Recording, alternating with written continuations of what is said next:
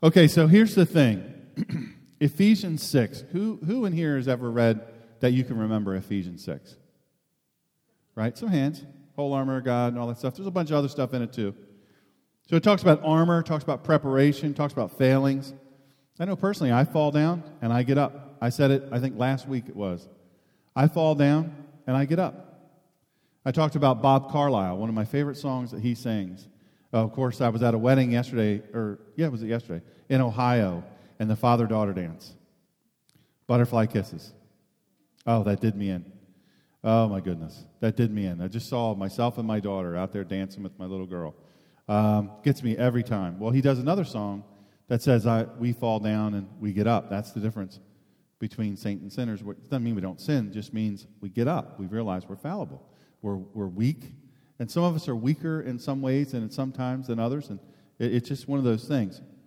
But armor preparation failings, we fall down and we get up. And then there's Matthew 24. And, and uh, you know, some of you know that passage. I'm going to read them, but I just wanted to prep you for it. What really is the battle about? I'm going to talk about what the battle is about. What's the battle against? Um, so we're going to we're going to talk about that. I'll read I'll read Ephesians 6 now just for fun. Children, what should you what you should do in union with the Lord is obey your parents. For this is right. Honor your father and mother.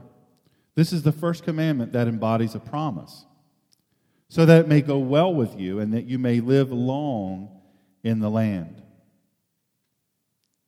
And see, uh, let me just say this, you know, just for fun. Uh, you know, I talk about knowing the Old Testament and not disregarding the Old Testament.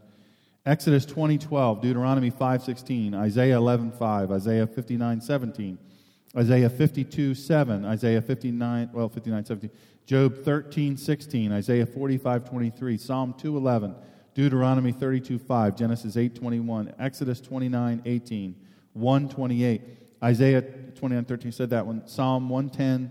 Well, I mean I could go on. Jeremiah 10:25, Isaiah 66:15, I mean, just it's a whole list of passages that Old Testament passages that deal with just that, just what I read so far. And so this is bringing truths from the Old Testament. It's real important to know that, that this, this foundational thing, uh, Torah, you know, we talk here about Torah all the time, or Torah, as some people say. Um, we talk about this all the time, and we say, uh, you know, there's, there's differing, you know, differing stances on it in the Christian community. You, the big stance usually is, is, well, Torah was done away with. We're in the age of grace, not the age of law. And, um, but there's a whole big thing with that uh, where it's not, it wasn't abolished, it, it was fulfilled. And fulfilled doesn't mean done away with. Anyway, not for nothing, but it's just fun, fun to, Scripture is fun. I think it's the coolest book ever. Uh, my daughter asked me to fill out this list of uh, 10, the 10 books 10 favorite books. And it's this thing going around on the internet. You get tagged and you have to put your favorite books. And I haven't done it yet because she says, and daddy, you can't put your Bibles. And daddy, you can't put this Bible, this Bible, this Bible, this Bible, this Bible, this Bible. There's my 10. Yeah, exactly. I can't, I can't do that. She says you can't do that. So she's negated that. So I'm put, compiling my list because I love to read. Anyway, this is an interesting thing. This is the first commandment that embodies a promise so that it may go well with you and you may live long in the land. Fathers, don't, ir- don't this is the complete Jewish Bible, and I love it. I love the translation. Fathers, don't irritate your children and make them resentful. Instead, raise them with the Lord's kind of discipline and guidance. Translated from Hebrew, that's, that's what it means. This one gets the, the modern sensibilities, you know, the Oh, this is terrible. They, they advocated slavery. Slaves, obey your human masters with the same fear. This is verse 5. The same fear, trembling, and single heartedness with which you obey the Messiah. Maybe we missed that before. Don't obey just to win their favor, serving only when they are watching you, but serve as slaves of the Messiah, doing what God wants with all your heart. Work willingly as slaves, as people do who are serving not merely human beings, but the Lord. You ever have a job where you see people that they only really work when the boss is there? I remember in uh, boot camp, Navy boot camp, uh, we're all lined up and we're just getting our butts kicked by the drill instructors. And we're in a puddle of our own, literally a puddle of your own sweat. And you'd see guys who really knew how to work the system. As soon as that drill instructor would be two or three people away facing the other direction, they would go down and rest their arms.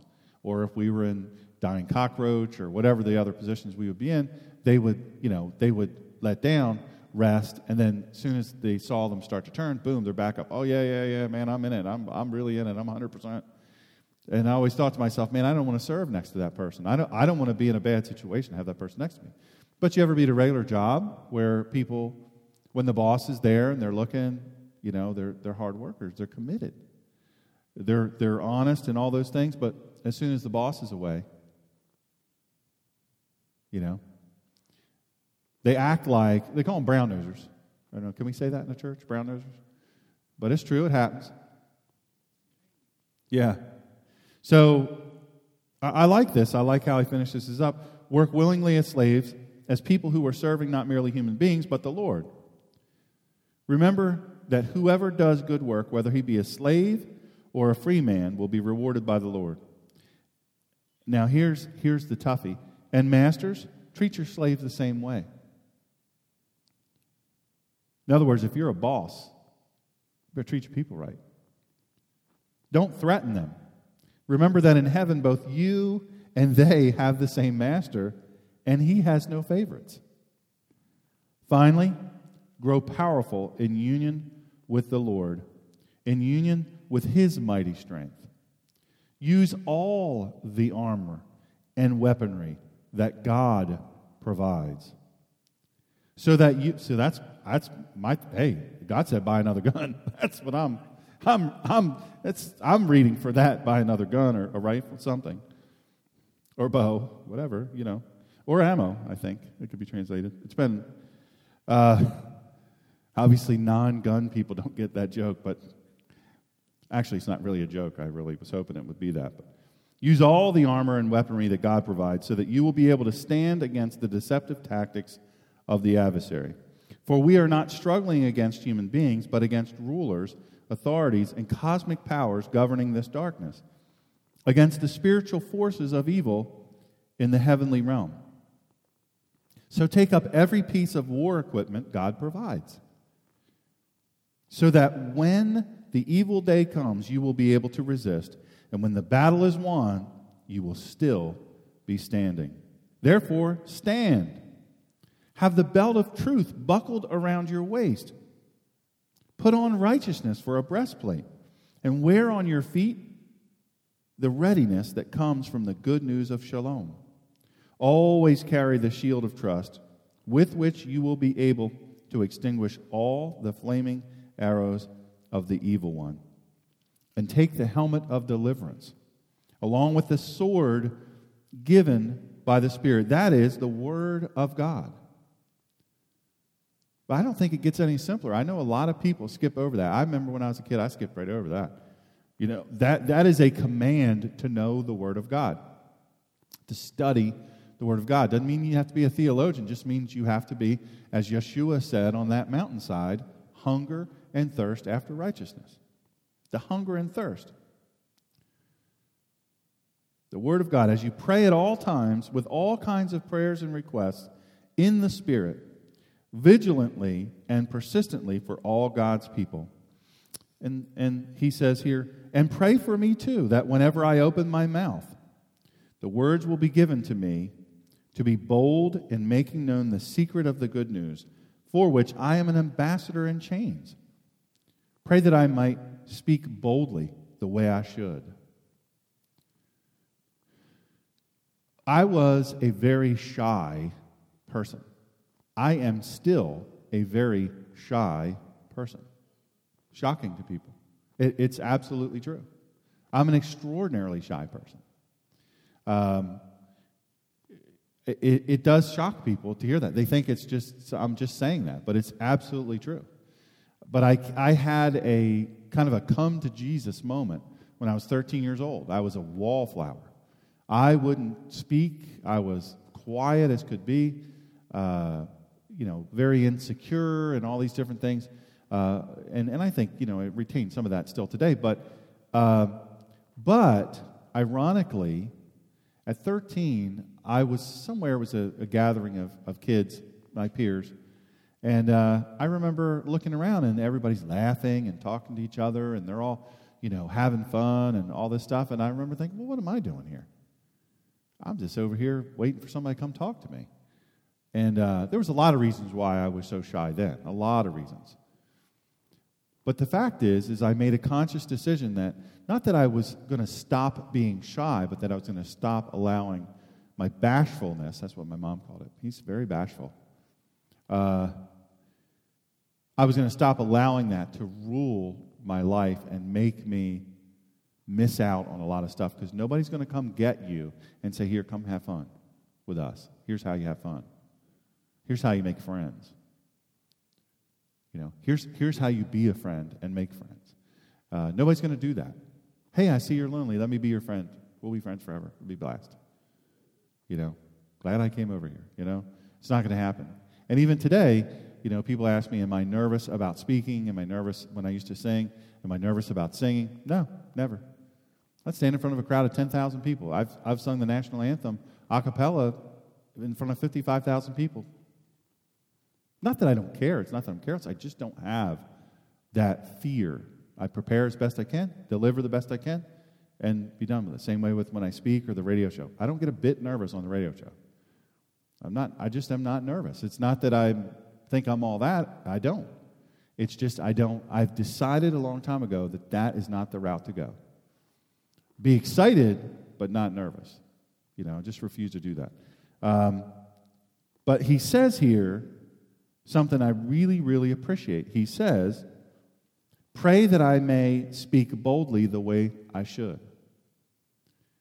And I think about people, a lot of people in this room, and a lot of places where I go and speak, people are quiet, timid people. I teach people to stand up to people that bully them. But adults bully as much as kids. In fact, where do you think they learn?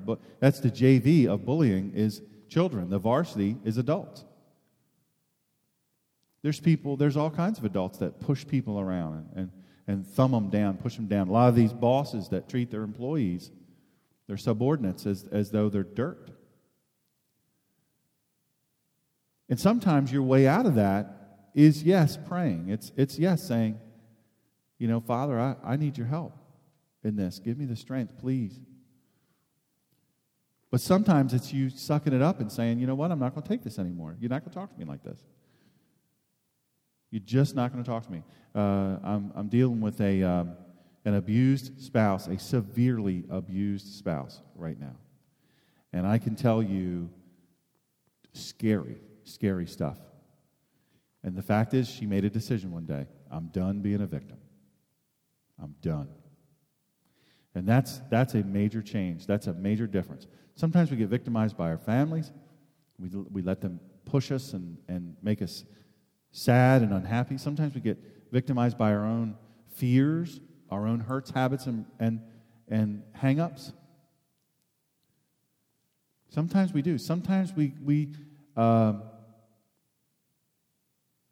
either, either our education or, our, or the fact that we don't have all the education we feel like we need, we allow that to keep us quiet.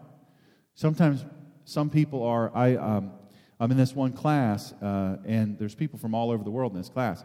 And there's a very brilliant man there from Sweden uh, named Buvar. And I can't even try his last name. I mean, it's just, a, he, he repeats it like it's like Smith, you know, but, you know, we just all have just, we'll just call you Buvar. And, um, but when he asks a question, he, when, whenever he raises his hand, well, you, you better listen because this guy, it'll take him a while to get the question out, but wow. It's always stuff that you're like, whoa, that is intense. He puts it very simply, but very intense. Uh, and you just realize he really cuts to he cuts he cuts to it every time. Um, but he one of the times he uh, he said when he answered he said you know I'm very shy I'm very I'm very shy. Um, turns out he's a CEO of a big well he was a founder and CEO he's retired now of a huge company in Sweden, like a billion dollar company in Sweden that he founded from nothing. But he's shy. He's afraid to raise his hand and, and ask a question. He was hesitant among this group. Oh, there's so many here with doctorate degrees and all this stuff. Oh, I don't know. You know, you know, he's a little bit hard to understand because he's, he's Swedish. But um, it, even when I don't understand the words, I still love what he's saying. It just sounds so cool, you know. And he, uh, but he, but he said, you know, when uh, Dr. Ellie uh, was saying, "Come on now, you people, listen. I need you to uh, ask questions because if a student doesn't ask questions, then the teacher must be no good. Then I lose my job, and then what am I going to do? I'm this bald man with the Russian accent, speaking Hebrew. What am I going to do? I have no job. So you have to ask questions. So come on, it's time. And he, he asked him, he said, You're a very accomplished man. You know, this is the first question you've asked. I'm, I'm curious, or like the first, first or third question.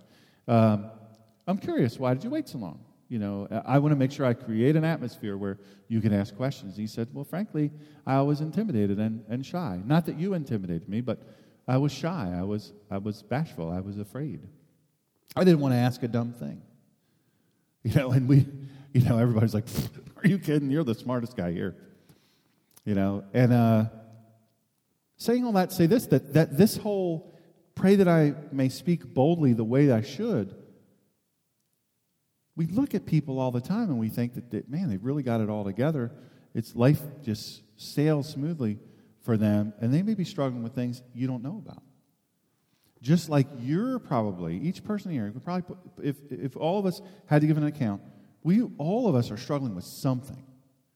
Something that others, if they knew, would, would be shocked or saddened or just surprised. That's just reality. Now, so that you may be also informed about how I am and what I am doing. This is 21. Tychicus, uh, the dear brother and faithful worker for the Lord, will tell you everything. This is the very reason I have sent him to you, so that you may know how we are getting along, and so that he may comfort and encourage you. Shalom to the brothers. May God the Father and the Lord Yeshua the Messiah give you love and trust. Grace, grace be to all who love our Lord, Yeshua the Messiah, with undying love. How good is that? How good is that? That the guy, where was he, by the way? Anybody know where he was when he wrote this letter? Was life easy for him? The author, you think? Nah, it wasn't easy for him. He, he had a rough, rough time. So, let's see here. Let me, maybe I'll, I promised you this would be quick, so let me cut this out because I'll feel bad if it takes a long time. Uh, well, maybe not. I'll rush. Ephesians uh, begins with, Be strong in the Lord, this, this one particular passage, and in, his, in the strength of his might. His might. Strong here, interestingly, if you kind of diagram it, is used in the passive sense, not the aggressive sense. You know, in Hebrew, there's so many different ways to put things. And in Greek, there's a lot of different, you know, there's the active voice, the passive, the blah, blah, you know, all these different things. Uh, but this here is, it's saying your strength is his might, not your power. It's not your power. His strength is ours to take not, not our own power. You know, prior to the crash, I had a lot of personal power. I was physically imposing, uh, very strong, very uh, explosive. My, I could, people used to always, co- they couldn't believe I could cover the ground I could cover as quickly as I could. They were just shocked. Uh, I remember one guy, one time I got a foot, foot pursuit with a guy, and he was a real athletic guy. It was when I was a police officer, and I was 255 pounds then.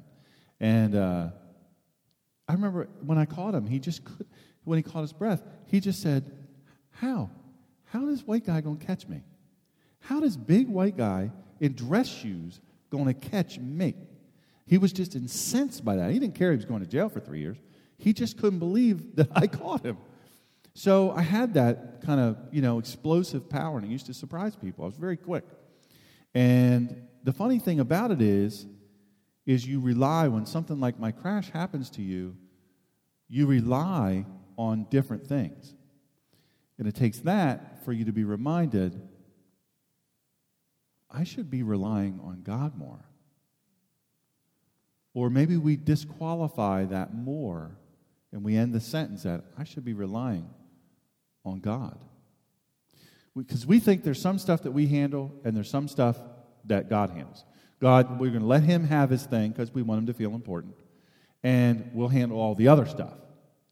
Now, I'm fond of the saying, God will do nothing for you that you can and should do for yourself. He won't. God, please release me from these cigarettes, or God, please release me from this habit, or God, if it's something you can do, Look, if, if, I'm, if I'm 285 pounds, I'm not. This is illustration. Of course, you knew that I wasn't because I don't look anywhere like that. But if I'm 285 pounds and I can't breathe and I can't go up steps because I'm out of breath and I get out of breath going to the car, uh, Lord, take this, take this weight problem from me. He should say to me, I already did. I gave you the power to put the fork down, back away from the table.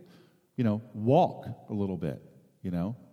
I don't know. You know, there's some things that, that are up to us to fix and that we can fix. Some things are harder than others. I'll confess to you, I, I, I have an addiction to ice cream. Sounds stupid, I know.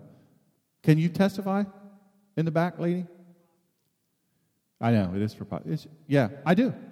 I'll, I can eat two half gallons of ice cream, no problem.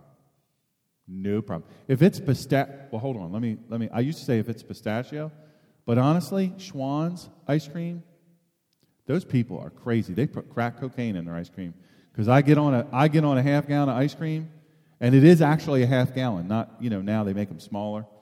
Uh, it's actually a half gallon. I get on that man. I th- I figure it came in its own container. It's biodegradable. I might as well eat it. You know, and I do. I have a real problem, and I laugh about it. But it's a huge struggle for me. It's a huge struggle for me. So you know the funny thing about Torah. You know I talk about following Torah, and I'm personally on that journey. You know, I'm on that journey. I'm not all the way there yet, but it's it's funny because you know I've actually felt God rattling me, saying, "What do you? What is all this talk about crabs? You can't even walk away from the ice cream." You know, and then I have this conversation with God about, well, know, God, it's not ice cream's not in the Bible. It didn't say I couldn't have that. That that doesn't crawl on the ground. You know, as far as I'm concerned, that's like Bible food. You know, but you know, I could call it manna, really. Uh, so, thank you, Jesus, for ice cream. You know, so he says, hey, stop with all this talking about Torah. Man, beat that first. Listen, I got a lot of stuff to beat. Those of you who know me well know that when I say I wasn't always a preacher and I'm not perfect, you know I'm telling the truth. But the interesting thing to me, this I'm, I'm telling you, the thing I love, the, why the Bible is my favorite book. You know, in seminary, you know, you have all these guys that, you know, they didn't live, they're usually younger. You know, they're, they're young guys and they're straight out of college or undergrad and they probably went to a, they're probably homeschooled, Christian homeschooled, and then, and then they went to a, a Bible college and they went to seminary. You know, they never have gotten in a fight. You know, you look at their hands and they're so tender, you know, they're just so tender. Uh, you know, that's not me. I mean, I haven't, I haven't lived that life. And so you know, there's that, there's that um, rough edge, if you will. So, saying all that to say this, that the strength, sometimes I think, I really do think, the, the crash was one of the best things that ever happened to me. On the bad side, it totally changed my life. Always in pain. Today, what did I do today? And I dislocated my wrist. What was I doing? I yawned. I yawned in the car, you know, like this, and I stretched like this. Didn't hit my hand on anything, didn't hit my wrist. Just by the tension I put on my wrist, poop, and she could hear it pop completely out of joint.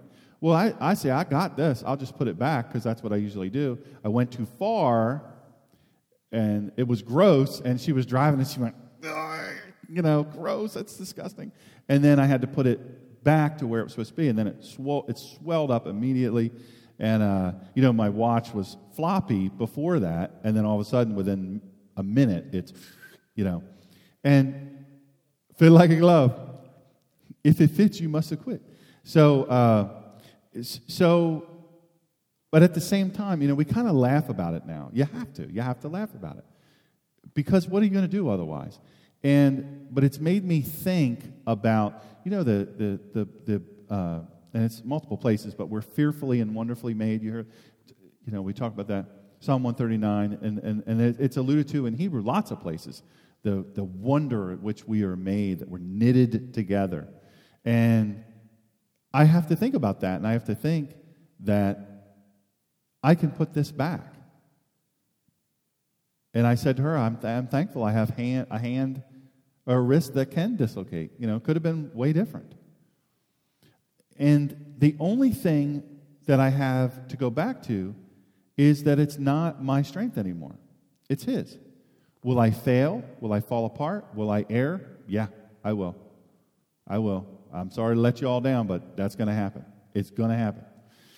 But most of us, this battle that Ephesians talks about there, we talk about the whole armor, put on the whole armor of God, and you fight not against, blah, blah, blah. in other words, it's a spiritual battle, it's not a physical battle. Uh, uh, remember, what life these people were living, though. So the, the, um, the connection, the tether, the mental tether that he was creating for these people in this place and time was very powerful because they were, they were under oppression. They, were, they had to be in fear all the time. You know, this was not a good situation for them. And so when we talk about battle, they knew battle both physically and spiritually. But here, the author's telling us telling these people, look, man, you don't, you don't really. Well, let me say this. Let me say this. If you go into battle and you wait till the enemy engages you, which is under our rules of engagement, that's what, that's what we do. Uh, but if you wait for that, what's going to happen? Good people are going to get killed. Over and over and over. They're going to get killed every time. If you don't realize you're in a battle, you're going to die. I have a speech that I give uh, a couple Sundays from now. I think, I don't know when it is. Colleen knows the date. Uh, I'm going to give a speech to a sorority uh, called Looking Forward to Being Attacked. I do this, I do these things, and I used to do them all over.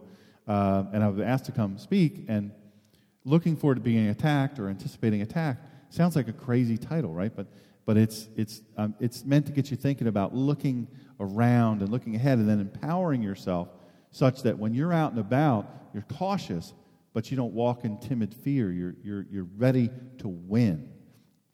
Teach them what they need to know about not getting into those situations if we can help it. But if you have no choice, be in it to win it. Most people don't realize they're in a battle until they've already lost. That's why most of us lose. That's why most of us lose the battles, the personal battles, the inner spiritual battles, the struggles. Man, what I'm struggling with, you know, and you don't realize you're in it until you've already paid a horrible price, till it's already over. You're, you're, you know, you've, you've paid the huge price. It's already over. And so I think this is a powerful truth.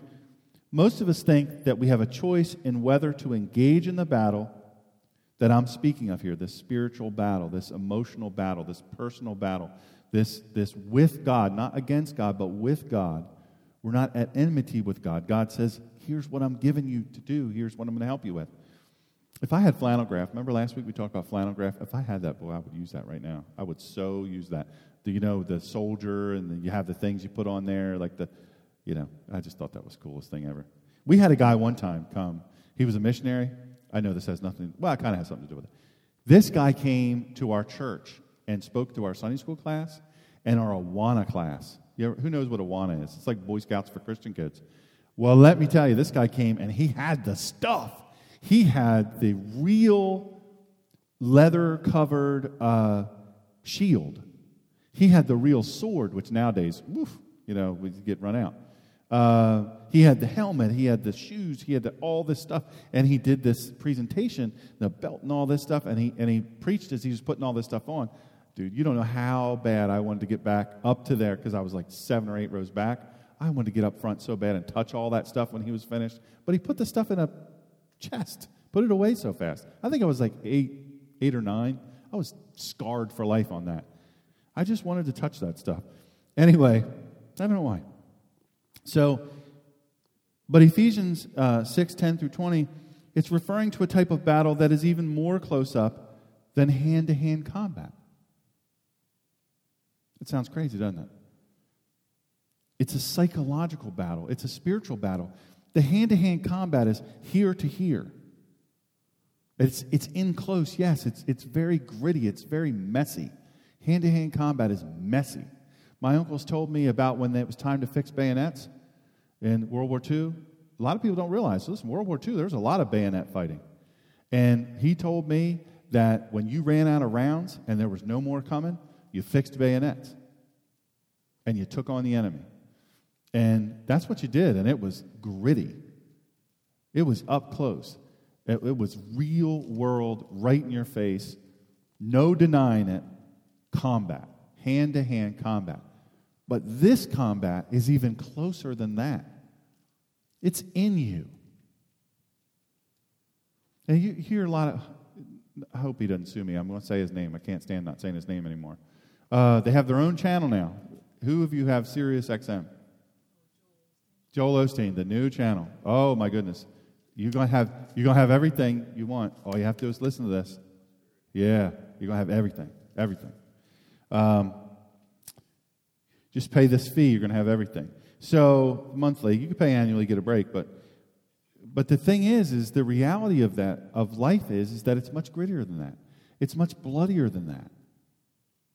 And the Christian life is, but you know what we do as Christians? As soon as we fail, we step on each other. We step on each other. Oh, you no longer, you're not good anymore. Uh, so we throw them away. And those scars that we get from failing, not just because of that. How many have been to a church? And I had a, this, there's this guy, friend of mine on Facebook. He's a great guy. But he, but he was, uh, he, there's terrible heart problems in his family. He's a very young man. Uh, his brother, he lost his dad very young. His brother is fighting for his life, seems like every week he ends up in the hospital. His mom is in terrible shape, cardiac shape, and, and he has diabetes and he's had a heart attack, and he's younger than me. And he's just so sick of this battle all the time, you know, and, and he's, he's really out there with the battle, and he's a little tiny, he's a really big guy, little tiny wife. And uh, she's always his advocate. She's always fighting for him. Oh, come on. You can do this. You can do this. You can do this. About his eating you know, because he's got to keep his uh, blood pressure down. He's got diabetes. He's really bad. Uh, I mean, he can't work. It's that bad. I mean, it's, it's a bad situation. But he went to this church, you know, because he's kind of a tough guy, even still. He went to this church, and some lady walked past him. He was sitting in, at the thing, and she brushed by him and didn't say, Excuse me, or didn't, didn't acknowledge him and say, Hey, you know, sorry about that, or, you know, hey, would you mind if I cut in here or talk? To, I got to talk to my friend. And he was offended. He puts on Facebook that he's offended. Well, you, you don't know, you don't want to know what I wrote to him on private message. I said, You're a big boy. Start acting like one. Stop with all the hard fe- the hurt feelings. So what that this what was she younger than you? She, she has no home learning then. So what? Or maybe she was preoccupied with something else. Maybe you stand up next time and shake her hand and say, Hey, I'm so and so. Good to meet you. I don't think I've ever met you. I know you're talking to so and so, but it was so nice of you to come over here. I thought you'd come to meet me when you were leaning over right in front of me. I just want to meet you. So next time I see you, we'll be friends. He didn't like hearing that. But in the end, he said, You know what? You're right. I was kind of a wuss. I said, so, yeah, It's hurt feelings all the time. It's hurt feelings. It's just, but we're all broken up, messed up people. Churches, you know, if you look at churches, it's, it's a place, a bunch of jacked up people that get together under one roof and try to make things idyllic like they thought it was in the, the, the Acts church. They, they have this impression that it was so smooth. Folks, they be bringing prostitutes up in the church. They, they were fighting over food, and it was not this you know, kumbaya church. Why do you think the Essenes and the, the, the people in Qumran, why do you think they, they drove out into the wilderness and, and planted themselves there? Because they couldn't agree. Why is there a second Baptist and a third Baptist? Why is there, you know, why are all these churches? Because people get disappointed or ticked off at people and they say, That's it, I'm done with you. I am done with you. I'm gone. I'm out of here. You don't know how to do church. You know, would change the color of the carpet. My lands, church going to end over that. Serious business, churches have folded over carpet buy. Who moved the piano? Uh, I'm glad you said that. I was in a church down south one time where there was a huge fight over this very dear lady died, very wealthy lady. She left an enormous amount of money, and she was very specific to the church. This is, and this is in her trust, in her will, and her trust, exactly what the money was to be spent on. It was to, she loved to hear the, the bells, the fancy bells. She loved those, and, and then she loved this certain type of grand piano. And she said, Listen, I'm going to give you, when I die, I'm going to give you the money. If you're reading this, I'm gone. Here's how you're supposed to spend the money. Don't care what some, you, somebody else gives you money, you do whatever you want. You, with this money, this is what you do. If you don't do this, you got to give the money to my family. Her family, trust me, they fine. They're not missing meals or anything. But that's her, that was her specification. And this piano was a uh, Bosendorfer. It was, I want to say, $155,000 installed just for the piano installed. Apparently, that's not the most expensive one Bosendorfer you can get. I mean, it's, but I mean, this is, this is what she specified. And then the other thing was these bells. Well, these bells turned out were like ten or fifteen thousand dollars, and nobody knew how to play these bells. But she'd seen them somewhere and thought, "Well, this would be nice." Well, instead of saying, "Wow, look at this great opportunity we have to upgrade our piano to this great piano uh, and these bells," that's an opportunity for us to take classes. Maybe, maybe we find somebody that would be willing to learn how to play them, or maybe somebody in the church knows how to play them, and they'll teach all of, or whoever wants to learn how to play them. We'll have a thing. We'll have a concert. Be Christmas. Be wonderful. Be awesome. Wow, how exciting! I want you to know that church almost split up over the Bosendorfer piano and the, the, the bells, the fancy bells. Why? They said this is a waste of money. We could do so much better things. Listen, this place needs paint. We need thicker cushions because it's my rear end hurts because the pastor preaches too long. You know, all these different things. You know, uh, a bunch of amens in the back. Uh, so, so sadly, there was this big fight over it. And a whole passel of families from the church left the church. Left the church. Can you imagine? Over a gift this dear lady gave. And she was just specific on what she wanted done with it. That beats all I've ever, I, I don't know that I could ever imagine. Uh, it, it just, when I, when I experienced that situation, because I was kind of close to that, I just thought, whew. And then I thought this, this came to me. I talk about this on the radio, and I, I use this term a lot in counseling and, um, and just in my preaching. And when I say it, you'll know you've heard it. Shrapnel. I talk about shrapnel a lot. We all have a lot of shrapnel. I literally have shrapnel in me. But I mean, I also have emotional shrapnel. And it, it accumulates, shrapnel accumulates. In certain family situations, when something's not dealt with, shrapnel will start to accumulate. All of you have families I'm, I'm telling you, all of you have families where you're not allowed to say certain things to certain people or around certain people because if you do, there's going to be a big fight. So what do you do? You shove that in there and it becomes shrapnel.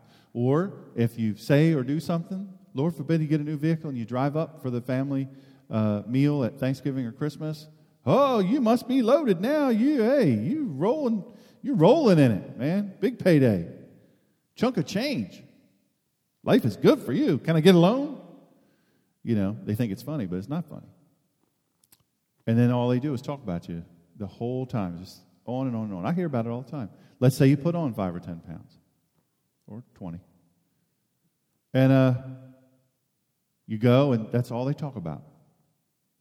Whew, you ought to push yourself away from the table. And they see you getting a second helping of dressing. Whew. Sure, sure that chair will handle that? You know? It's true. There's families do that all the time. And they think it's funny. Who, who is sarcasm funny to? Nobody. Nobody thinks sarcasm is funny. I'm here to tell you sarcasm is not funny. It's just hurtful. It's just hurtful. It is. It's just hurtful. So, the shrapnel that I'm talking about, Uh, it's a battle term. You know, shrapnel is a battle term, but it's what's left inside us after the battle. And some folks, maybe your job or your, you know, your spouse or your, uh, your, your siblings or your parents left shrapnel in you. Maybe it was a church. We talked about, uh, I think it was last week or the week before, we talked about, you guys missed out. We had some amazing, uh, we, we had one of the ones, I think it was, maybe it was last week. I don't know. Was it no, last week, or maybe the, the week before that, we talked about why you're here, uh, you know, experiences you had in church and all that. And we didn't record that so that people could say what they wanted to say. And, and I heard a lot about some really terrible things that happened to them at church. And I appreciate all your honesty and your vulnerability. It was very powerful. Not in a salacious way, but just real. It was real life. We live real life. Uh, I, you know, my mom, when she talks about her grief missing my dad, it's every day. You can testify. Some in here have lost their spouse. It's, it's not a passing thing, it's shrapnel. It's that loneliness and that, that just that empty space, that emptiness. You know, some of us talked about that. Some of us talked about uh, when we were in churches uh, and people poked fun at us. People were rude to us. Maybe we didn't have the right clothes. Remember my mom. I'll tell you what, if, if there's any high five I will give her, it's for this. When she did those clothes for all those years, as, as long as I remember, she used to take clothes to the needy. That's what she would say, always taking clothes to the needy. And there were times where we'd have that big old station wagon uh, full of boxes of neatly pressed and mended and perfect clothes that were, you know, just nice and shoes were in perfect repair. It just, I mean, just amazing. And she would leave things for the kids. She said, listen, some of those kids that are going to put those clothes on at that church are going to be in your class at school. But you don't dare say a thing to them except compliment them. Man, you look nice. Wow, that's an awesome shirt. Say something. She didn't say awesome. She still doesn't say awesome. Uh, but, you know, she, she would say, compliment them. Take that as an opportunity to lift them up. But don't dare ever say where you know where they got that from. But you know, I, I remember uh, I remember one boy named Eric. Uh, he he was wearing one day one of the things that my mom gave. It was actually a beautiful corduroy coat. That actually I thought, man, I wish I was that size. I would wear that corduroy coat. That was the coolest looking coat. Had these little leather straps with a bone on them and some kind of deer antler and you folded it over and you slipped it through the little loop. Ah, that's the coolest thing ever. If only I could have fit into that thing. So, actually, believe it or not, I was too small. I was too small. Hey, it was a while back. This is an old story when I was a kid. And so uh, I remember I, I, saw that and I complimented him. I said, Oh, man, I wish the, I'd steal that jacket right off your back if he only knew. Eh, I'd steal that jacket right off your back. I like that jacket so much. And he says, well, You're not getting this jacket. This is my jacket. I love this jacket. I'm wear it all day long. And he, and he wore it literally to every class. We had lockers, but he wasn't going to get rid of this coat because he loved this coat. And he got poked fun at. Somebody poked fun at him. Actually, one of his buddies, who I had seen wearing stuff from boxes my mom and I had delivered, was poking fun at this boy. I said, Oh, don't make fun of him. Don't make fun of him. That's an awesome coat. That's an awesome coat. You, you, you're jealous and I was littler than all these guys. I was skinny and scrawny, and but I, I just couldn't stand for him to be made fun of like that. But you know what? The shrapnel in that kid, he lived a life where his parents couldn't put clothes on his back in wintertime. It wasn't an extra coat, it was a coat. He finally had a coat. And this other boy, no better off than him, should understand his plight better than anybody else, should be compassionate and kind and understanding. He didn't. He just made fun of him. He pushed him down and he thought he was doing, you're right, and lifting himself up. Churches, I'm telling you, folks, one thing that makes this place amazing, where we are in this place, is that we love one another. There are churches out there, I'm telling you, there are churches within five miles of this place that would appall you how they have harmed their own people. It doesn't make any sense. But you know what? I started saying, I, I want to finish this thought. I don't have much left to go. Um, as a warrior, we're, we expect to be, as a sheepdog, we expect to be in battle because we say we're out there on the line protecting people. That's what we do. A good fireman always expects a fire. We do all we can to prevent a fire, anything we can do. But you always are ready. You're expecting. Your equipment is always clean, it's always maintenance. Your turnout gear is always ready. You expect, you expect a fire so that you're ready to respond. A police officer or a soldier always ready to engage, prepared to engage. All my equipment is ready. My mind is ready. I'm ready for battle.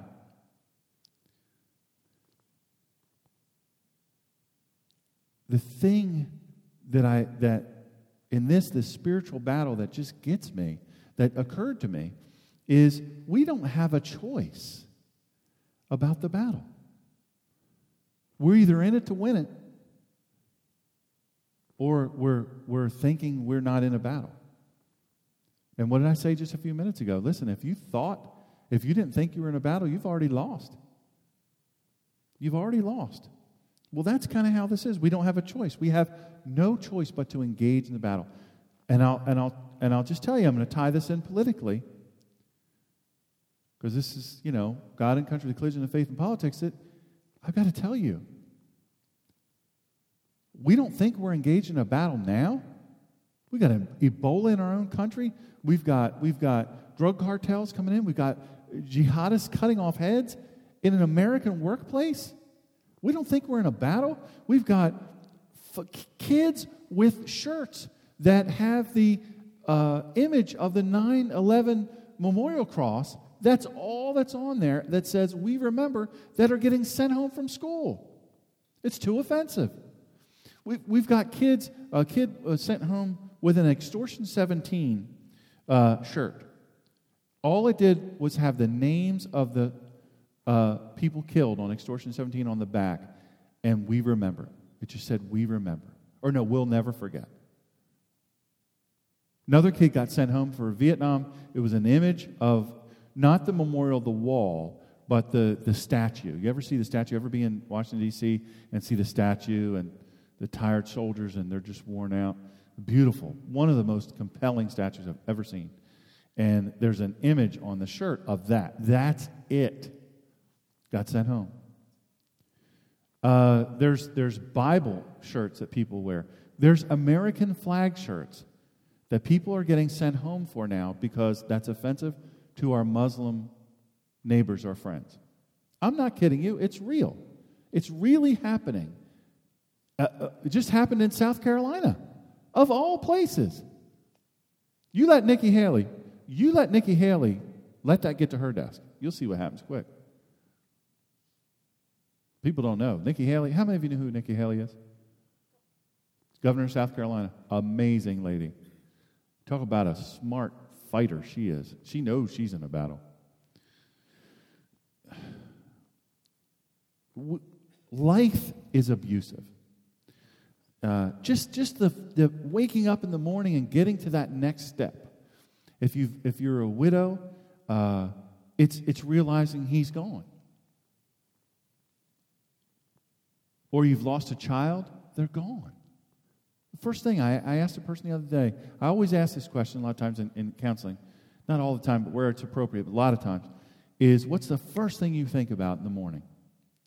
And I'll tell you without fail, without fail, if they're, if they're a widow or a widower, they say, I miss my Sandy. I miss my Joe. I miss my so and so. I just, I just wake up missing them. And, and then you tail on the end of that, you say, What do you think of at the end of the night? When you go to bed, the last thing you think of, what's that? What is that thing? Be honest. And they say the same thing. Oh, it's so and so. And if you've lost your child, I've talked to Gold Star parents and counseled them. It never leaves your head. It's a battle, it's, it's shrapnel, it's scars that never, ever go away. Life itself is a victimizer. You say, man, that's so negative. Well, it doesn't have to be. That's not the whole story. But the stuff people are going through as a matter of practice in their life is hard stuff. I can imagine, uh, you know, being a vet or, or a pediatrician and seeing sick, injured children. All it would kill me. It would kill me because I love little kids. I just love them. I don't want them to get hurt. Dogs and cats and all kinds of horses and stuff. I don't want to see them hurt. My little dog has has a, a hitch in her get along. Something's wrong. She came, you know, she just some limp. We don't know what it's. And then I'm leaving for my trip. Fortunately, I'm leaving her with a lady who is should she should be a vet. She's Buckeye's adoptive mom. She's just she's going to protect her and love her with all she's got. I'm still worried, but you know, I can't imagine. I just can't imagine. Psychiatrists and psychologists and, and grief counselors and PTSD counselors and all these different people, you know, you accumulate the shrapnel unless you're careful. You know, sometimes you, you, you don't realize this stuff's coming on you. And then some of the spiritual battles that people are in, some of the struggles, the hurts, habits, and hangups that they're dealing with every day. Life is a contact sport, it is hard. And the church is to be that place, the church. Not a place, but the people. And the communion and contact with God. One thing I love is when I'm praying for my meal, I love holding hands.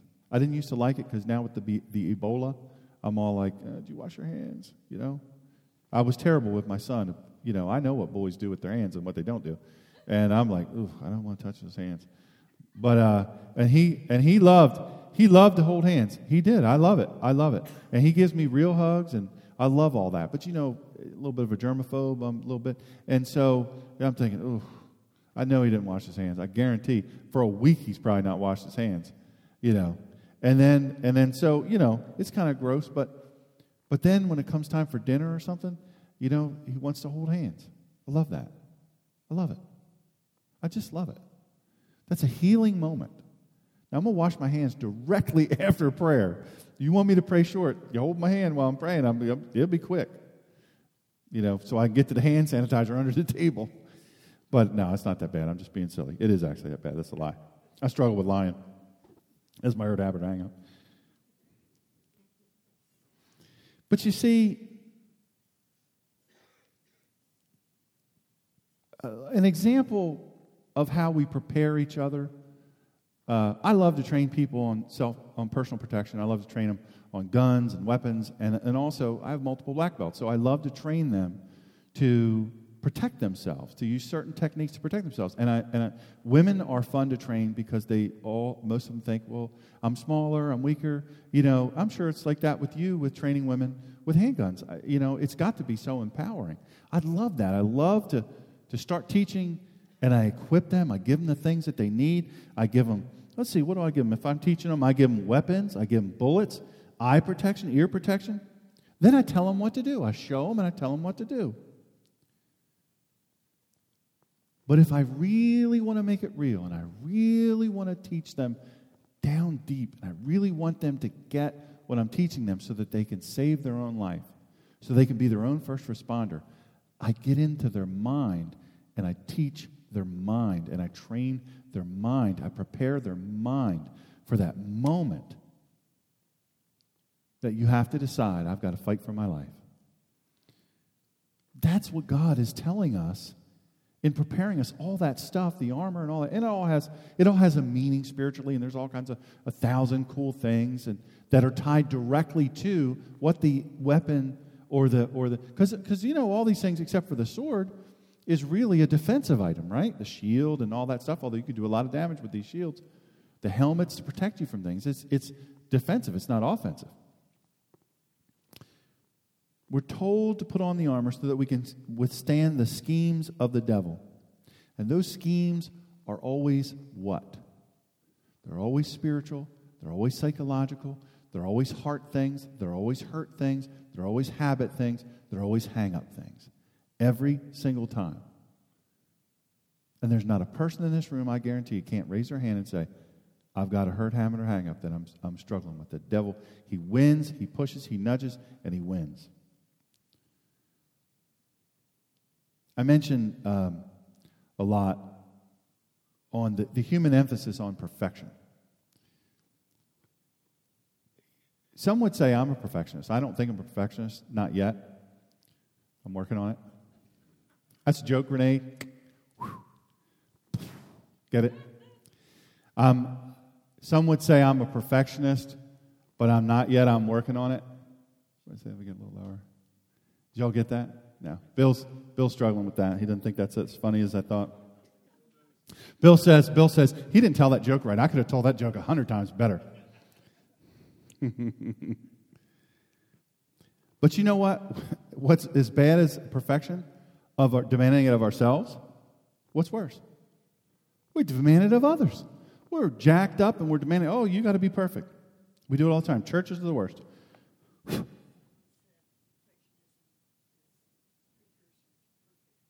yeah, amen. That's a good saying. I'm going to steal that. I'll give you credit.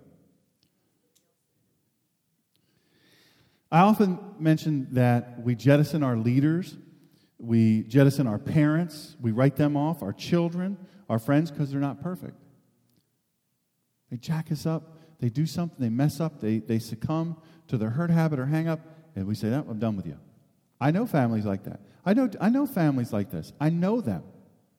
I'm not going to say I live in one, but I'm just saying, I know them very closely. Listen, I often fall down. I say it all the time. I, am not, it's not, it's not uh, false humility. I often fall down. I often get up. It's just reality. One thing I know about God, I try to know as much as I can about Him.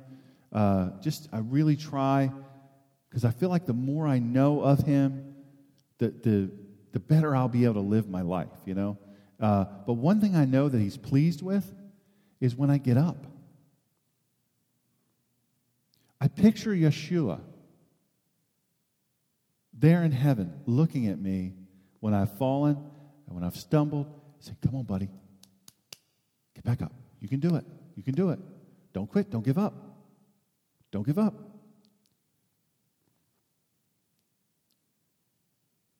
I wonder sometimes are other Christians as pleased when we fail and then we get back up? Or do they say, Who does she think she is? You know about her, don't you? Let's pray for her. And then you pray gossip. You ever see people pray gossip? Lord, help Latoya. You know she's on drugs. Mm, mm, mm. You know, you ever see anybody pray like that? Yeah, it happens all the time. Preachers do it. Or if a preacher doesn't finish his sermon, you know, he's, he's going overtime, he finishes his sermon in his prayer. You've seen that happen. That's an old trick. They teach that at seminary.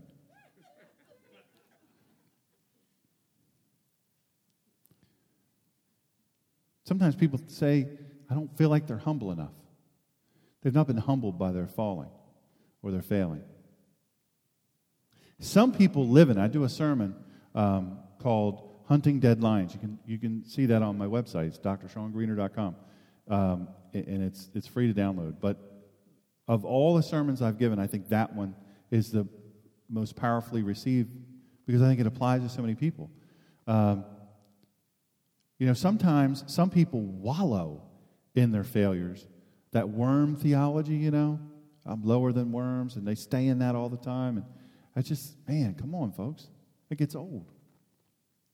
And that's not, I don't believe that's what we're, we're, we're done for. In fact, I, or what we're here for. In fact, I would say it's a scheme of the devil, it's a scheme of the enemy. And why does he do that? He does it to isolate us. He does it to isolate us from the very people that can love us like Jesus. The enemy does that so that I can't I can't perceive, I can't accept that God still loves me in spite of me. That's all the devil wants you to think, man. Nope, nope, nope. One of you're one of many and you're alone. Let me let me read this really quick. I wasn't going to, but I'm going to. Just because. I don't want y'all be asking for your money back.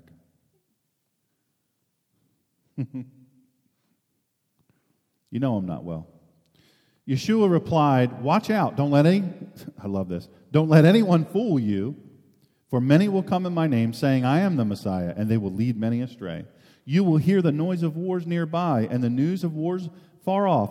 See to it that you don't become frightened. Such things must happen, but the end is yet to come. For peoples will fight each other, nations will fight each other. There will be famines and earthquakes in various parts of the world. All this is but the beginning of the birth pains. At that time, you will be arrested and handed over to be punished and put to death, and all peoples will hate you because of me. At that time, many will be trapped into betraying and hating each other. Many false prophets will appear and fool many people. And many people's love will grow cold because of increased distance, ready for this? From Torah. We'll say that again for you. And many people's love will grow cold because of increased distance from Torah. But whoever holds out till the end will be delivered. And this good news about the kingdom will be announced throughout the whole world as a witness to all the Goyim. It is then that the end will come.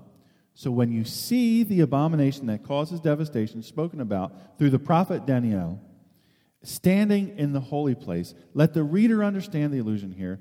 That will be the time for those in Yehudah to escape to the hills.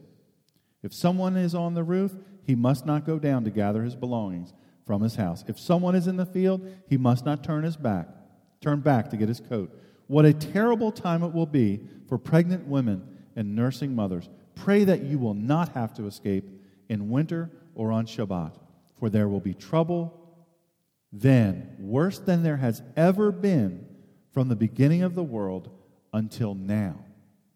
And there will be nothing like it again. You see, we, we did our study of Revelation, and I'm waiting uh, for Austin to be able to be back to finish that up. I don't want to finish it without him being here, but we did that and scary stuff, and, and goodness, there's big business. I don't know if you guys know this, but end times, preaching on end times is big business. It's big, big business. And, you know, you can sell a lot of DVDs and, and all that. You can, you know, people are just into it. They buy it up, they soak it up. Why? Because they want to know what's coming. I'll tell them for free. Not good stuff. Not good stuff. You can read this book for free. It's free. Free to read the Bible. Matthew 24, specifically 4 through 13, speaks of what's coming. We will be misled, we'll be deceived, we'll be hated for being a Christian. Most of us will grow cold from the lawlessness and iniquity that we live in. But he who endures gets saved from all this. You know, when, we, when we're knocking each other uh, and we're, we're, we're dinging each other and we're keeping each other down instead of loving one another, this is what I see. We look back and we see the rapture coming and we elbow and elbow and elbow and we push and we step over people in order so we can get saved. That's not how it works. That's not how it works. I wish, I wish it was different and more simple, but it's not. We are, we are being equipped to endure an emotional and psychological onslaught that, frankly, folks, is just beginning. When you turn on the news, when you turn on the news for 30 minutes, it's horrible. It's upsetting. It scares you to death. Your, your, your, your stomach is just ate up. You're just ate up. That's a County term. Yeah, he's, oh, he's ate up. Uh, so you, you have this in you, and your stomach is burning, and you're, you know, no matter who you are, you just, whew, man, could there be some good news? Now we got the Ebola up in here. We got, we got the cartels are in here. You know, we got ISIS cutting people's heads off, workplace violence incidences. We, we you know, listen, we, we've got all these things. They're horrible things. It's going to get worse. If we're not together, I don't know what happens. He who endures gets saved. Here's my, here's my question Are you equipped? I talked about training people. Uh, you know, I can't train them with my finger. Okay, we're going shooting today. I'm going to teach you how to shoot. See? Pretend this is the trigger and that's the barrel, and this is a really nice 1911 here. It's custom. You know, I'm muzzling everybody. Uh, you know, you can't do it with that. It's, it's fake. You can't do it. You got to come with the right equipment. You got to be prepared. You've got to, you've got to equip them. You've got to arm them. Are we equipped? Are we alone? I know somebody, I know somebody, Colleen probably know who this person is, is alone and nobody wants to be with this person. Nobody wants to be with this person. And it's their own fault because they ran everybody off. Everybody. Most often, I find this to be the case to um, the lack of equipping, the, the overall mindset. Uh, I find this to be the case in conservative politics. And when I talk about the church, you know, we're elbowing each other, stepping on each other.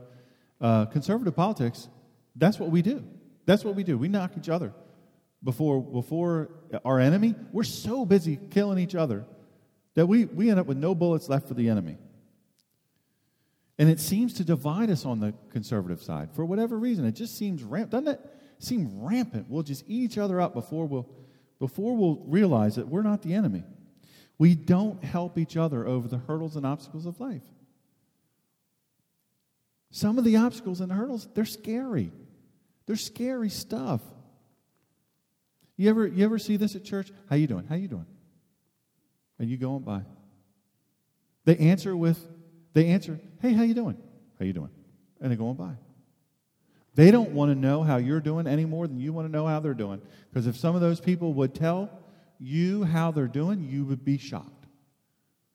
A lady one time uh, told me, I said, uh, can't remember, I, I, had, I was, I think I was speaking somewhere.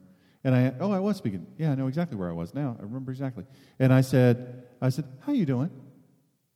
She started to cry. I thought, what did I say? You know? And uh, so once she stopped crying, I went over to her and, and I didn't say anything. I just kind of patted her. And I said, You know, my goodness, what, what's wrong? She said, No one's ever asked me that I believed, wanted to know. Literally, that's what she said. First thing I said is, Oh, do you have a church? And she goes, That's why I don't think anybody really cares because nobody really asks wanting to know. It's a shame. So her example, her example that was given to her of people that say they want to know how you doing, they don't really want to know. They don't really want to know. So many of us don't want to know. Talk about bearing up each other's burdens until you know what the burden is, and then you don't want to bear that burden anymore. There's all kinds of stigmas and uh, just all kinds of stuff. It's, it's dumb. It's dumb. You know, it's not any different. You know, I talked about the political world. We, we, it's a circular firing squad. It's not any different in church. It is not any different in the church world, the Christian world. I have friends that that's why they don't go to church. They can't stand it. They say, These people don't love me. They don't care about me. Love your brother. No, you don't. You don't love me. I guarantee you don't love me. So he just doesn't go. You know, the Christian world is inarguably we've lost. We've lost. We, we, we've not lost the kingdom for God because we can't lose what God has in his hand. What he says will be, will be. But we've lost what the church was supposed to be because we gave it up. We wrecked it. We ruined it.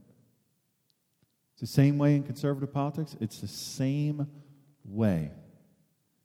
And I think it's inarguable that in both arenas, in politics and in church, we have lost. Is it any wonder?